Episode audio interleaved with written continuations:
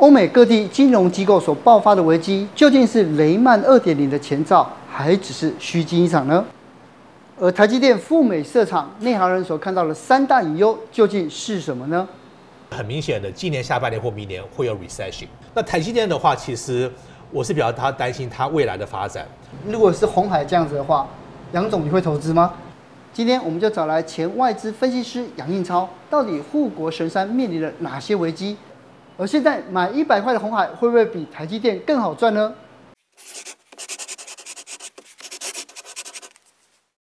今天下班新一学有好久没有那个见到杨董了啊，对啊，而且这次要带来新的这些我们的财经界、国际界这些，我们要怎么样来看待哦？因为呢，最近哦，呃，我们看到就是欧美的这个银行啊，一连串的爆发出这个信贷或者是这些系统，几乎是这些流通性的危机嘛。嗯，那。大家就开始担心说，会不会会引爆下一次的金融危机？老师你怎么看？是，呃，这次是因为这一两年的升息升的太快了。对，因为在整个世界来讲，低利率已经差不多十年以上，嗯，所以很多在银行上班的人没有经过利率高的状况，所以大家太平日子过太久了，然后利率一升就忘记一些风险管理。我们常听到有个东西叫压力测验，嗯，压力测验的话，他们忘记去测验这个利率的事情了，哦，所以就爆发了。那总的来讲，就是说，因为这两年美国的联准会 （Federal Reserve） 做了很多错误的决定，它该升息没升息，升息的时候又升得太快，嗯，所以让很多银行措手不及。那 Silicon Valley Bank 就是因为说它升得太快，它手中的债券就贬值了，嗯，所以它就是赔钱，嗯，造成挤兑。另外的话，Credit Suisse 瑞士信贷，嗯，还是我老东家，嗯，以前在那边上过班，所以他们的银行也是比较积极一点。说积极的话，投资风险大，利率一升的话，他手中东西就变没有钱，大家就挤兑，对，然后银行出问题，嗯，那我觉得这次跟零八年有点不太一样，所以不需要特别担心。零八年那次很多是因为基本面的问题，那时候是房贷，嗯，很多人房子买不起还去买，所以房贷交不出来就整个垮掉了。嗯，那这次其实没那么严重。嗯，另外的话，就零八年他们学到一个很重要的东西，就是说雷曼那时候是应该要救。嗯，他们觉得说好像让自由市场其实是不对的，因为雷曼跟很多都连在一起。嗯，这一次你看出手多快，Silicon Valley Bank 一倒，礼拜五倒，礼礼拜周末马上。政府就出来说，全部保障，钱都拿了出来。嗯，瑞士信贷也是一样，马上被收购。所以我觉得，不管是美国或欧洲政府，已经学到说，这东西要马上止血，马上政府出面。所以我觉得他们零八年学到了一些教训，这是都都。成功的止血了，而且基本面没那么差，是，所以我觉得可能还会有一些小东西发生，不过总的来讲应该没那么差。嗯，哦，所以如果这样的情况之下，Fed 它升息会维持现在的速度跟力道吗？还是说它这种暴力升息的手段会稍微和缓一下呢？应该差不多了，差不多了吗？差不多了，我觉得升息最多再升一次就停了，因为怎么讲呢？它升息的目的是想把通货膨胀给压下来。对，现在很明显，通货膨胀已经开始慢慢下降了。哦。另外的话，就是说，他希望是软着陆。你乱升息的话，把整个经济搞垮了，他也担不起这个责任。尤其上一次三月的时候，他那时候有人在讲，他可能不升息，因为刚刚讲矽谷银行跟瑞士信贷，因为这个整个经济已经是很脆弱了，你再雪上加霜就更不好了。所以他升了一码，本来可能升两码。下一次的话，可能再一码就停止了，因为基本上那个通货膨胀已经开始好起来了，而且公司开始裁员了，多少公司对不对？Google、Apple、呃 Facebook 都在裁员了，所以基本上联准会也怕说不能把经济搞太差，而且我觉得很明显的，今年下半年或明年会有 recession，会经济衰退，就他该做已经做的差不多了，而且很有可能下半年或明年他开始会会降息，很有可能的事情，所以。它基本上应该差不多了。也就是说，刚才杨总讲说，你没有悲观，也没有太过乐观，这样、嗯、对不对？对。但是呢，这里面就牵扯到一个问题哦，就是因为我们看到的是，呃，现在台股在台股跟美股在第二季的第二季之前已经涨到了一个好像一个不错的高度这样子，然后大家会觉得说，哎，这样子应该我们应该可以保持信心才对啊。嗯。对。但在这段期间，杨总你自己有没有对自己的资产来做一些不同的配置呢？有，我之前在您节目有也有讲过，就是说。每个人要要先把资产配置先做一个准备，对，每个人可能风险不一样。那我的话就是我是六十趴股票，嗯哼，四十趴债券，是。呃，如果这样的话，就是说像第一季股市涨起来了，我可能六十趴变成六十五或七十趴，所以我开始稍微卖点股票，我我我我想维持到六十趴左右，钱拿出来的话，我就把钱拿去买债券，嗯，因为债券现在那个利率也不错，对，你买个差不多三年五年债券有超有五趴左右，是，所以我这样调的话，也就是说股市涨的时候。我就是获利了结去买债券，股市跌的时候，债券卖了去买股票，其实这样才对的方法，就是逢低买进。是。那其实呢，我们刚刚有听到嘛，您现在会把一些这个股票获利了结，但是呢，如果我们来讨论个股的部分，像这台积电赴美发展，你有提到说可能有三大隐忧，那有哪些是我们要特别注意的？好，我先跟两位跟各位观众报告一下，就是说我还是很建议买 ETF，要买个股。因为个股的话，你要花很多时间，就像我们会谈到很多时间，你要做功课、看新闻，而且会变来变去的。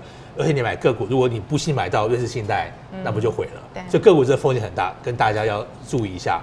那台积电的话，其实我是比较他担心它未来的发展，因为去年我记得十二月六号，我去年特别那天飞回凤凰城去看它的移机典礼。因为我在凤凰城住了四十年，亚利桑那应该这样讲，住了四十年，那边还蛮清楚的。那那天我就有点吓到了，因为那天台积电公布说，他把他的资本支出从一百二十亿拉到四百亿，而且他的以前是呃五纳米嘛，那天变四纳米，又变三纳米，所以我第一个担忧就是说，四成领先，对，因为之前台积电说凤凰城你做五纳米工厂。而且是明年后年的事情，也就还好。嗯，因为台湾你在做三纳米或二纳米，就说台湾领领先美国可能两代。嗯，那问题说现在美国做四纳米或三纳米的话，台湾领先就不是两代，就变一代了。也就是说，美国做三纳米，台湾可能做两纳米。那问题说，因为我学电机系的，你新的制程，你不能百分之百保证一定是准时，因为有可能你研发有一些小状况就延后了。也就是说，美国做三纳米，台湾两纳米做不做得出来不知道，有可能做出来，也有可能做不出来。万一做不出来，那不就差不多了？所以我有点担心是说，美国推太快了，台湾还不一定赶得上来。因为台湾一定要领先，嗯，美国才才有意义嘛。如果一样的话，那就麻烦了。对，嗯。第二个就良率，半导体很重要，就是所谓的良率。对，什么是良率呢？就是说，假设台积电良率九十趴，嗯，它一百片九十片是好的，那良率的话就是很大一个 know how，就是他花了多年的功夫，多年经历才发挥出个秘密的配方，配出来那么好的晶圆。那这东西如果在美国被学会的话，它的竞争优势就会损失。是，当学没那么容易学，我也了解。只是说这东西的话，你在台湾毕竟比较难，你到美国在凤凰城。那个一个小时就是 Intel，而人跑来跑去的话，我觉得交流对台积电不是好事，因为台积电是领先的嘛。那 Intel，所以我会担心良率，不敢说全部学走，一定会有影响。对。那第三就是人才了，各位已经看到说很多报纸已经报出来了，很多台湾去美国工程师都不太高兴。对，钱不到位，心委屈了。对，而且很多工程师可能不敢讲，工程师老婆就忍不住了，就开始在发牢骚了。对。对啊，因为。真的很辛苦，因为虽然说台湾去美国薪水有加，嗯，Intel 薪水还是比台湾人高。对，而且就坐隔壁了，你你隔壁老外薪水比你高，就事做的比你少。不同工也不同酬，这样子。对，对，那台湾人在那边做三到五年，薪水又低，三五三年的合同到之后，很可能就被挖走，还有绿卡。所以我最担心的是三五年人才都被挖走了。嗯，而且现在看到台湾很多报纸，因为美国真的人才不够。台湾就一批一批的往美国送，我真的有点担心。而且我认识的到美国都是三十岁左右的夫妇，都想在那边生小孩、拿公民，然后就留下来了。那留下来的话，我们都希望不是说什么钱多事少离家近，对对？那 Intel 就在旁边，所以我真的有点担心。呃，人才就是现在是看不到，三五年之后会担心。是。本集节目由下半身衣赞助播出。因为之前上一次杨总来这边的时候，就跟我们讲到，就是说，其实台积电要移机到美国，实际上就商业考量是完全不合理的嘛。对对。那这样子的一个结果跟判断，会影响到它的毛利率吗？绝对会，绝对会。因为之前张忠谋讲说，在美国做晶圆的话，是台湾的成本的百分之五十以上，嗯，百分之五十。两礼拜前呢，在那个晶片战争那个记者会、新书会，他讲。不是百分之五十，是一倍，嗯，一倍，一倍，嗯，而且很多新闻说，工厂盖工厂的器材是三倍到四倍，所以绝对贵。所以贵的话，对毛利绝对是有影响。那我觉得现在可能还好，因为现在美国占台积电可能全部可能三趴五趴，至少不到十趴，所以你你平均一下还好。那如果以后多起来的话，其实会有问题。哦，好，就是我觉得听杨总这样说，现在大家会觉得有点微担心，因为之前还蛮多人会觉得说台积电就是一个优质的公司，我们可以长期持有它的股票。对。那如果照您现在的这些担忧真的成真了的话，那台积电的这个护城河还可能够支撑多久？我觉得台积电还全球最好是没话讲。嗯哼。那可能就是说，可能竞争优势稍微缩短了。嗯哼。还是很好的公司。那我觉得这几年还是要观察，因为很多东西会变。那最近我听说，可能它台积电美国好像。呃，工厂不太顺利，可能往后拖。如果往后拖就很好，就就慢呃慢一点，晚一点开工，甚至是刻意的。我希望是刻意的，我真的希望刻意的，因为在那边对他完全没有好处，对不对？那很多就会变啊。虽然说公布说三奈米去那边，如果不做呢，就我觉得还是有变数啦。而且最近你们会听到说，美国晶片法案也出状况了，对，对不对？美国要补助，然后一大堆条件。我觉得台积电也也不会也不会拿着补助，不拿补助的话，就各种理由说可能放慢或怎么样，所以我还是要观察了。但我希望说，可能去美国是不得不也了解，因为我们台湾有些政治考虑都了解，跟美国都了解，是说你要稍微平均一下。我常讲一句话，就是说不能说美国人说什么都好。对。也就是说，美国要我们去可以，要要互惠，要双赢嘛，对不对？我们帮美国，美国帮我们，怎么帮的话要谈，不能说我们全部都给美国，美国什么不给我们。对，要谈，所以我觉得来日方长。嗯，现在看是有点悲观，不过这几年来讲，我觉得台积电有智慧，可以做出一些好的谈判决定，我觉得还是有希望的。哦，所以龙头老大还是第一名，不用担心。是。另外一个龙头老大就是郭董，你看郭董现在他的政治的这个 活动越来越多了，这样子哦，对。但除了除了他自己的这些呃理想抱负之外，另外一个大家关注的当然就是说，他们之前红海说二零二五年，他们说就全球的这个电动车要市占率到五趴嘛，对。对。但这车子跟电子产品的难度一定差很多啊，非常多。所以老，所以老师你怎么看这红海对它的这个它这个市场的布局跟它的进度呢？好。我对它电动车还是很有希望，我觉得很乐观。当然，哲信你讲的是差很多，因为做消费者产品，不管是手机或者是 iPad，价钱很重要，所谓的 CP 值。嗯，对，我们要价钱低一点。你开车就不是一样，你你坐车子最重要不是钱，是安全性。嗯，那安全性这个东西就要花很多年的经验跟投资才能做出来。对，所以红海它。不可能自己做汽车，一定要找人合作。像台湾的玉龙，嗯，或美国的 Lordstown Motor，我觉得他这是对的，找人合作。只是这新产品的话，一定是会有一些困难，一定有一些呃要突破的地方。所以短期来讲，我知道他碰到一些瓶颈是可以理解的。嗯，不过对红海是蛮有把握，因为红海那么多年制造经验、管理经验，就是说很多。困难他都可以克服的，嗯，所以刚哲新问我，我觉得还是有把握，但短期是有些挑战啦。不过你知道他最近不是找了一个策略长嘛？对，那个日本的那个策略长是在 Nissan 出来几十年经验，我所以我觉得他们在做对的事情，而且我觉得他最大一个突破就是一个所谓的商业模式的突破。对，我跟你讲个故事，呃，差不多一九八几年的时候，那时候红海也是去美国 PC 公司找 Compaq、HP、IBM 代工。没有人理鸿海，因为那时候 PC 工都觉得自己要做 PC 嘛，没有说给外代工。一直到有一天，康派第一家突破之后，康派第一家给红海做代工，后来后后面每一家都都代工，就有一家开始大家就会学了，因为他发现代工的话成本便宜。刚刚讲到成本便宜的话，别的竞争一定会学。那红海在找第一家。就现在是很困难，没有错。不过红海只要找一个突破口，一家公司让红海代工汽车，后面就跟进来了。是哦，所以我之前开玩笑说，以后电动车做代工，就像苹果手机放四个轮胎一样，是是一样的道理。是。不过杨总，其实刚刚我们有提到嘛，现在台积电跟红海各自都面临他们自己的一些挑战。那其实呢，也之前有来宾有提到说，红海呢其实殖利率五趴，而且呢，它现在股价相对也比较低一点嘛，一百块。所以呢，你是不是觉得，哎，它也是一个适合存股的一个标的呢？鸿海的话，其实这个我想跟大家解释一下，这个有点硬的理论，就是我们 MBA 的时候第一年都会学这个理论。嗯，这个英文叫 Modigliani 跟 Miller，嗯，这是两个商学院的教授，这两个都拿诺贝尔奖的，所以这两个理论是很厉害的。是，它有很很有名的三个理论，这第三个，第三个理论的话就是说，公司的 dividend policy，公司的股利，嗯，殖利率对股价是完全没有关系的。哦，对，完全没有关系，所以我才跟大家讲一个大家常常误解的一个理论。股利不是不好，可能股利也很好看，拿点钱，只是说他们研究出来是完全没有关系。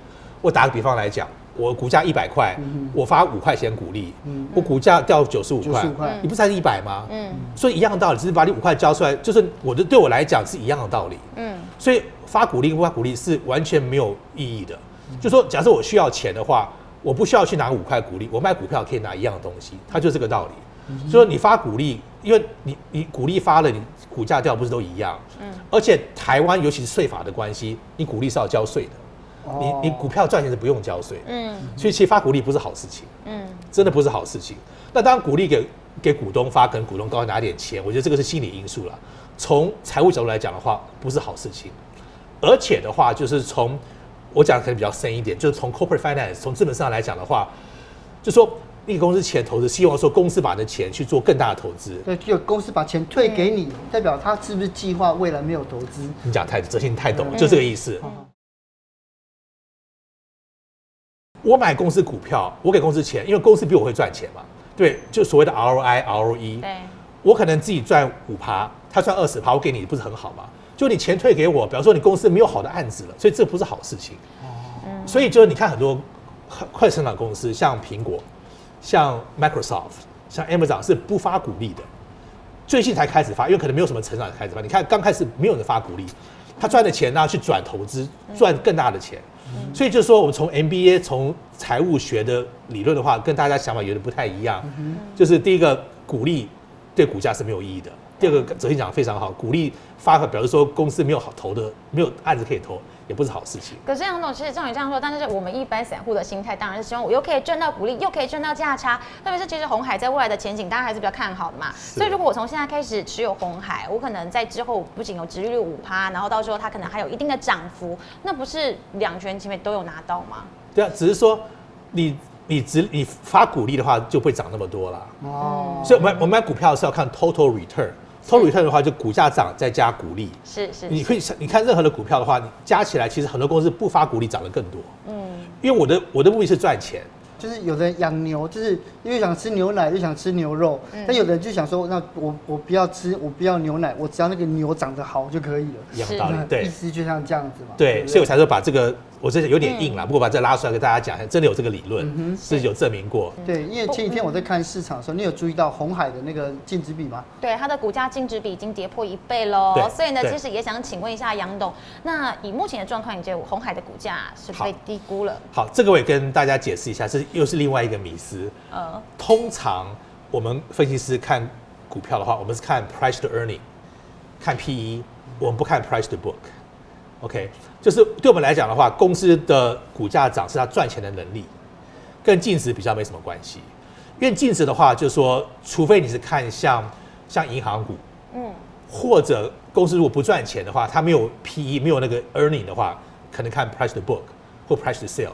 所以这个是参考没有错，只是对我们来讲的话，净值没那么重要，尤其是科技股，因为科技股的话，earning 比较重要一点。嗯，那当然这个表示说股价是蛮便宜的啦。那鸿海就需要一个，我们英文叫 catalyst，就是我们买股票就需要 catalyst，一个利多的消息出来才会涨。那现在就等 catalyst。嗯。什么是 catalyst 呢？可能是电动车好消息。对。可能郭董选总统，对吧？他是二零一九 说要参选的时候涨了三十趴。对，就就所谓的 catalyst，就是一个中文怎么讲？催化剂是不是？就是一个东西让它上来。所以是便宜没有错，只是。如果没什么好消息，可能就在那边，因为它够便宜，再怎么跌也很难跌。对。那我觉得，或者我这样讲 price to book，我刚刚讲，可能对涨没什么重要，对跌可能有重要。就 price to book 可能给你一个 floor，、哦、一个底啦，是，可能一个底，就有个概念说差不多就就再怎么跌就没什么意义了。是。而且我会解释一下，我所谓的 book value 有净值，嗯，里面有东西可能也不一定是有用的东西，净值包括像存货。